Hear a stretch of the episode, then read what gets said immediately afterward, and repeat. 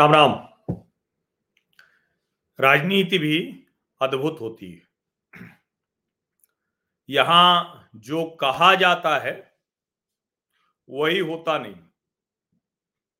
और कई बार यह है कि कुछ करने के लिए कुछ ऐसे कहा जाता है, जो एकदम लगे कि अरे ये तो बिल्कुल अलग है। अब नेशनल कॉन्फ्रेंस के जो सबसे बड़े नेता हैं, चीफ फारूक अब्दुल्ला उन्होंने कहा कि उनकी पार्टी अकेले चुनाव लड़ेगी आने वाले संसदीय चुनाव में।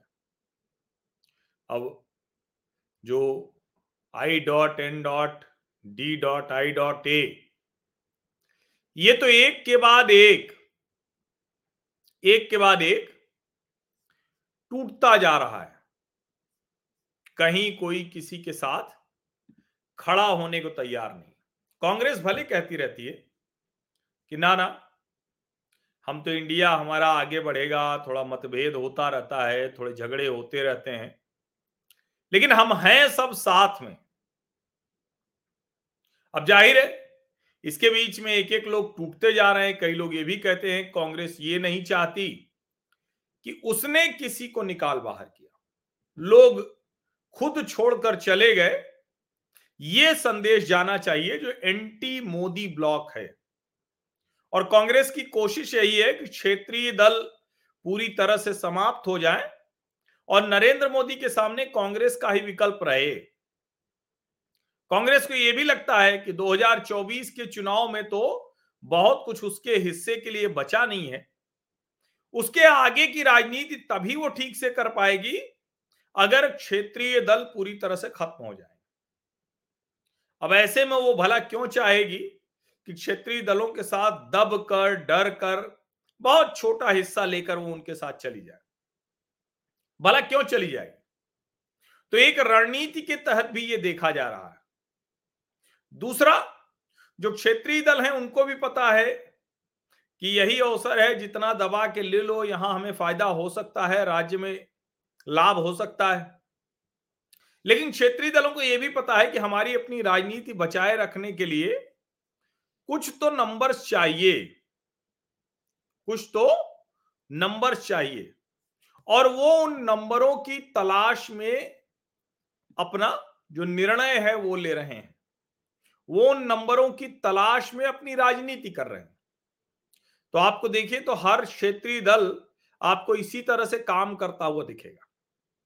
नीतीश कुमार, जो पूरी तरह से नरेंद्र मोदी विरोधी हैं मूलतः।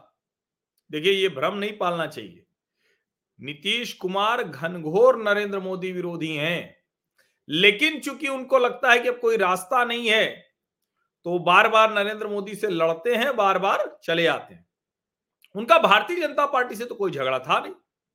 उनका झगड़ा सिर्फ़ और सिर्फ़ नरेंद्र मोदी से है, और वो महत्वाकांक्षा का टकराव है। और नरेंद्र मोदी भी ये बात अच्छे से जानते हैं। लेकिन उनको लगता है कि ठीक है, नीतीश कुमार का उपयोग करके हम लालू प्रसाद यादव और उनके परिवार को कट टू साइज़ करके रखेंगे। तो ये राजनीति चलती रहती है। अब चूँकि जम्मू कश्मीर की राजनीति के संदर्भ में जब हम बात करते हैं तो अभी लगातार जो नेशनल कॉन्फ्रेंस के नेता हैं, वो पार्टी छोड़ छोड़ के आ रहे हैं किसके साथ? भारतीय जनता पार्टी के साथ। एक के बाद एक नेता लगातार बीजेपी में आते जा रहे हैं। घाटी में जो स्थिति है उसमें स्पष्ट तौर पर दिख रहा है जो आ, अगर कहें तो नेशनल कॉन्फ्रेंस के जो लोग हैं वो एक के बाद एक पार्टी छोड़ते चले जा रहे हैं। नेशनल कॉन्फ्रेंस के जितने भी नेता हैं, वो सब एक के बाद एक पार्टी छोड़ते चले जा रहे हैं। अब चूँकि ये जो पार्टी छोड़कर लोग जा रहे हैं तो नेशनल कॉन्फ्रेंस को एक बात तो समझ में आ रही कि उसका अपना आधार भी इसमें गायब हो सकता है, खत्म हो सकता है। और शायद यही वजह है कि अब फारूक अब्दुल्ला और उमर अब्दुल्ला, जिसको कहते हैं ना कि डैमेज कंट्रोल की कोशिश कर रहे हैं डैमेज कंट्रोल की कोशिश ये कि किसी भी तरह से जो एक उनके पास बहुत स्पष्ट तौर पर दिखता है ना कि घाटी वाला जो इलाका है और वहाँ जिससे भी आप बात कीजिए तो कश्मीरी आपको बताएगा कि अब्दुल्ला परिवार का तो फिर भी, अब्दुल्ला परिवार का फिर भी वहाँ आधार बचा हुआ है। सबसे ज़्यादा डेंट हुआ है महबूबा मुफ्ती को। आपको याद होगा, महबूबा मुफ्ती के साथ भी भारतीय जनता पार्टी ने सरकार बना ली थी। और कहा जाता है कि जो उस समय सरकार बनाई, उस वक्त के जो सरकार में घुसने से उसको इनपुट मिले, जानकारी मिले। ज़्यादातर जो ये अलगाववादी नेता हैं, जो सरकार के भीतर घुसे हुए लोग काम कर रहे थे, उन सबको पहचानने में उसी समय मदद मिली। ये कहा जाता है। अब ज़ाहिर है भारतीय जनता पार्टी हो सकता है कि इसको अपने बचाव के तौर पर भी कह रही हो। लेकिन जब दिखता है तो लगता है कि हाँ ये बात तो सच है। क्योंकि उसके बाद जब से महबूबा मुफ्ती का पीडीपी का साथ छोड़ा भारतीय जनता पार्टी ने, और उसके बाद जब 370 हटा तो सरकार में जितने लोग काम करने वाले थे, उन सबको एक एक करके मतलब निशाने पर लिया गया उनको सरकारों से निकाला गया गिरफ्तारियाँ हुई। ये सब कुछ हुआ और इसके बीच में नेशनल कॉन्फ्रेंस से आने वाले नेता वो इधर आते रहे। अब फारूक अब्दुल्ला और उमर अब्दुल्ला को ये सब होता हुआ साफ़ साफ़ दिख रहा है। उनको ये भी दिख रहा है कि जिस ब्लॉक को लेकर कहा जा रहा था जिसको लेकर कहा जा रहा था कि भाई ये तो आ, इंडिया ब्लॉक है ये लड़ेगा, सब कुछ करेगा। अब कमाल की बात यह है कि उनके नेता सिर्फ़ छोड़ नहीं रहे हैं। वो भाजपा का पटका पहन के और कॉन्फ्रेंस भी कर रहे हैं नेशनल कॉन्फ्रेंस से निकलकर अब एक नेता उनमें से है, शहनाज गनाई।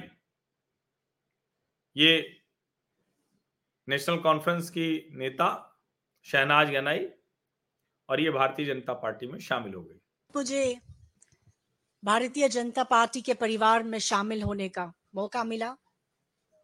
इसके लिए मैं अपने आप को सौभाग्य मानती हूँ और भारतीय जनता पार्टी की लीडरशिप का धन्यवाद करती हूँ।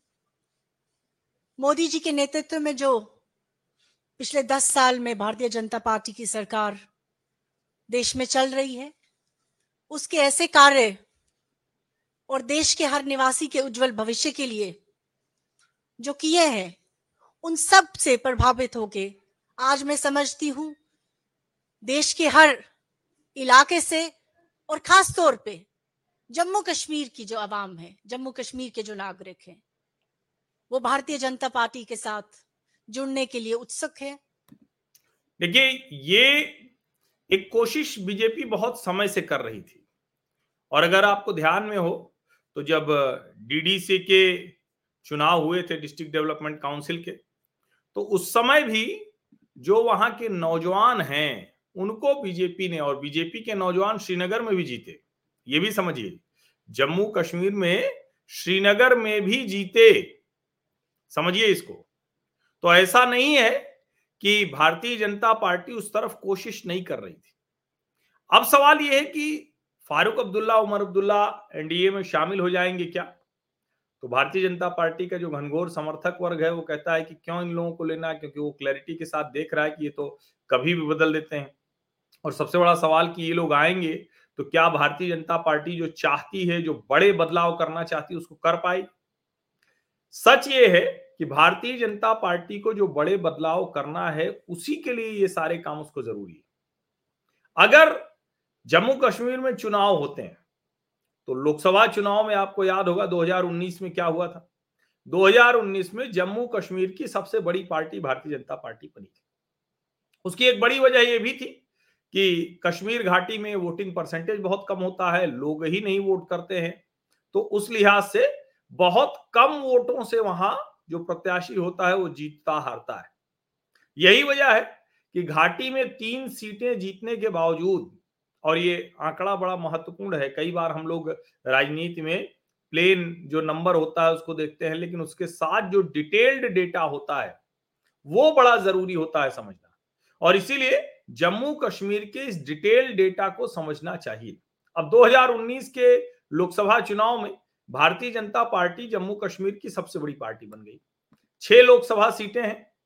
छह लोकसभा सीटों में से तीन सीटें जीत गई भारतीय जनता पार्टी, उसको मत मिला 46.4 जो जम्मू कश्मीर नेशनल कॉन्फ्रेंस, उसको मत मिला 7.9 और जो कांग्रेस है, उसको मिला अट्ठाईस दशमलव पाँच twenty eight point five five point six percent vote बढ़ा कांग्रेस का। जम्मू कश्मीर नेशनल कॉन्फ्रेंस का तीन परसेंट घटा, भाजपा का बारह प्रतिशत बढ़ा। तो भाजपा तो तीन सीटें जीत गई।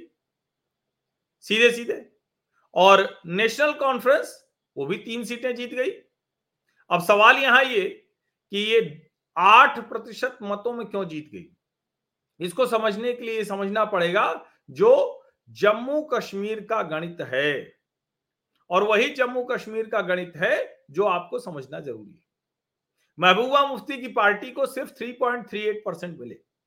अब भारतीय जनता पार्टी अपनी ताकत से वहाँ के नेताओं को लाकर वो सारी चीज़ें कर रही लेकिन घाटी में मुस्लिम बहुल होने की वजह से वहाँ की एक स्थानीय पार्टी उसके साथ आ जाएगी तो उसको अचानक ताकत मिल जाएगी। और अब्दुल्ला परिवार को भी ये पता है कि और कोई रास्ता नहीं है। हालाँकि भारतीय जनता पार्टी एक और प्रयास कर रही है गुलाम नबी आज़ाद को, जो अपनी पार्टी उन्होंने बना ली है। गुलाम नबी आज़ाद को भी एक फ्रंट के तौर पर वो अपने साथ ला सकती है। और कोशिश भारतीय जनता पार्टी की यही होगी कि जो सरकार बने, उसमें उसका बड़ा हिस्सा हो, जो कहते हैं ना कि लार्जर शेयर हो, वो एक कोशिश है।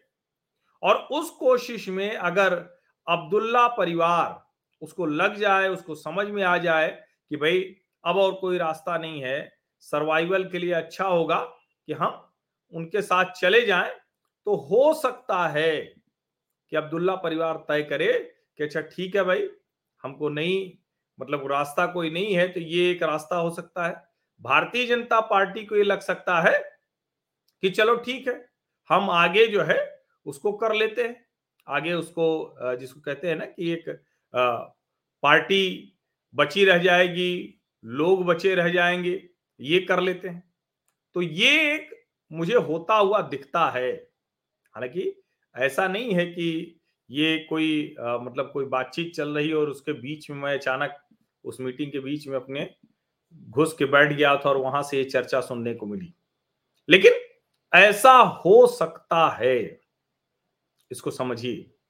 और देश के लार्जर इंटरेस्ट के लिए जम्मू कश्मीर को जिस तरह के बदलाव चाहिए उन बदलावों को करने के लिए भारतीय जनता पार्टी ये निर्णय ले सकती है। इसको आप समझिए। ये ऐसा नहीं है कि सिर्फ़ और सिर्फ़ ये एकदम जिसको कहते हैं ना कि बस भावना में बढ़ बहकर कोई निर्णय लेने से बात बनती है। तो विशेष करके जो भारतीय जनता पार्टी के समर्थक हैं, उनके मन में ये बहुत कुछ आ रहा होगा। जब ये चर्चा में कर रहा हूँ तो कई लोग ये कह भी रहे हैं, उनकी टिप्पणियों से भी ये बहुत साफ़ साफ़ दिख रहा है। तो घटनाक्रम किस तरफ़ बढ़ेगा? और जो उमर अब्दुल्ला ने कहा है, उसको आप देखिए तो और ये साफ़ हो जाता है। उमर अब्दुल्ला ने कहा कि हम इंडिया अलायंस का हिस्सा थे, उसका हिस्सा हैं। लेकिन सीट शेयरिंग के मामले में हम पिछले कुछ महीनों में बहुत स्पष्ट है। जो उन्हीं सीटों पर होगा, जो बीजेपी के पास है, हम उस पोजीशन पर पूरी तरह से एकदम फर्म है। और जो फारूक अब्दुल्ला ने कहा है वो पार्टी कैडर की फीलिंग है, उनकी भावना है। और हम सभी सीटों पर लड़ जाएँगे, लेकिन अगर बड़ा लक्ष्य है तो छोटी चीज़ों को हम सेक्रीफाइस कर सकते हैं। वो कहते हैं, अगर भाजपा से वो सीटें हम वापस ले सकते हैं तो ठीक है तो कांग्रेस उसके लिहाज से बातचीत करे। लेकिन कुल मिलाकर ये जो लक्षण है, वो लक्षण उसी तरफ़ जाते हैं। वो कह रहे हैं, हम एक बार दोस्त बना लेते हैं तो बना लेते हैं, हम कई नावों की सवारी नहीं करते हैं। लेकिन दोस्त तो राजनीति में कोई भी पक्का वाला नहीं होता है। तो इसलिए ये कह देना कि यही एक बना रहेगा दोस्त, दूसरा दुश्मन है, ऐसा तो नहीं होता है। और जिस तरह का अब्दुल्ला परिवार का चरित्र रहा है, एक तो सॉफ्ट है वो मुफ्तीज के मुकाबले में तो बहुत सॉफ्ट है। तो उस लिहाज से भी लगता है कि उनको एनडीए या आई एन डी आई ए दोनों में से कहीं जाने में कोई बहुत मुश्किल नहीं होने वाली और शायद बड़े लक्ष्यों की प्राप्ति के लिए भारतीय जनता पार्टी भी ये दांव आजमा सकती है। क्योंकि लोकसभा चुनाव में भले तीन तीन का बंटवारा कर ले, लेकिन विधानसभा चुनाव के लिए उसको कोई लोकल स्ट्रांग लोकल पार्टी का जो पार्टनरशिप है, वो चाहिए। बहुत बहुत धन्यवाद। सब्सक्राइब कर लीजिए नोटिफिकेशन वाली घंटी दबा दीजिए लाइक का बटन दबाइए, ज़्यादा से ज़्यादा ये वीडियो लोगों तक पहुंचाइए शुभ रात्रि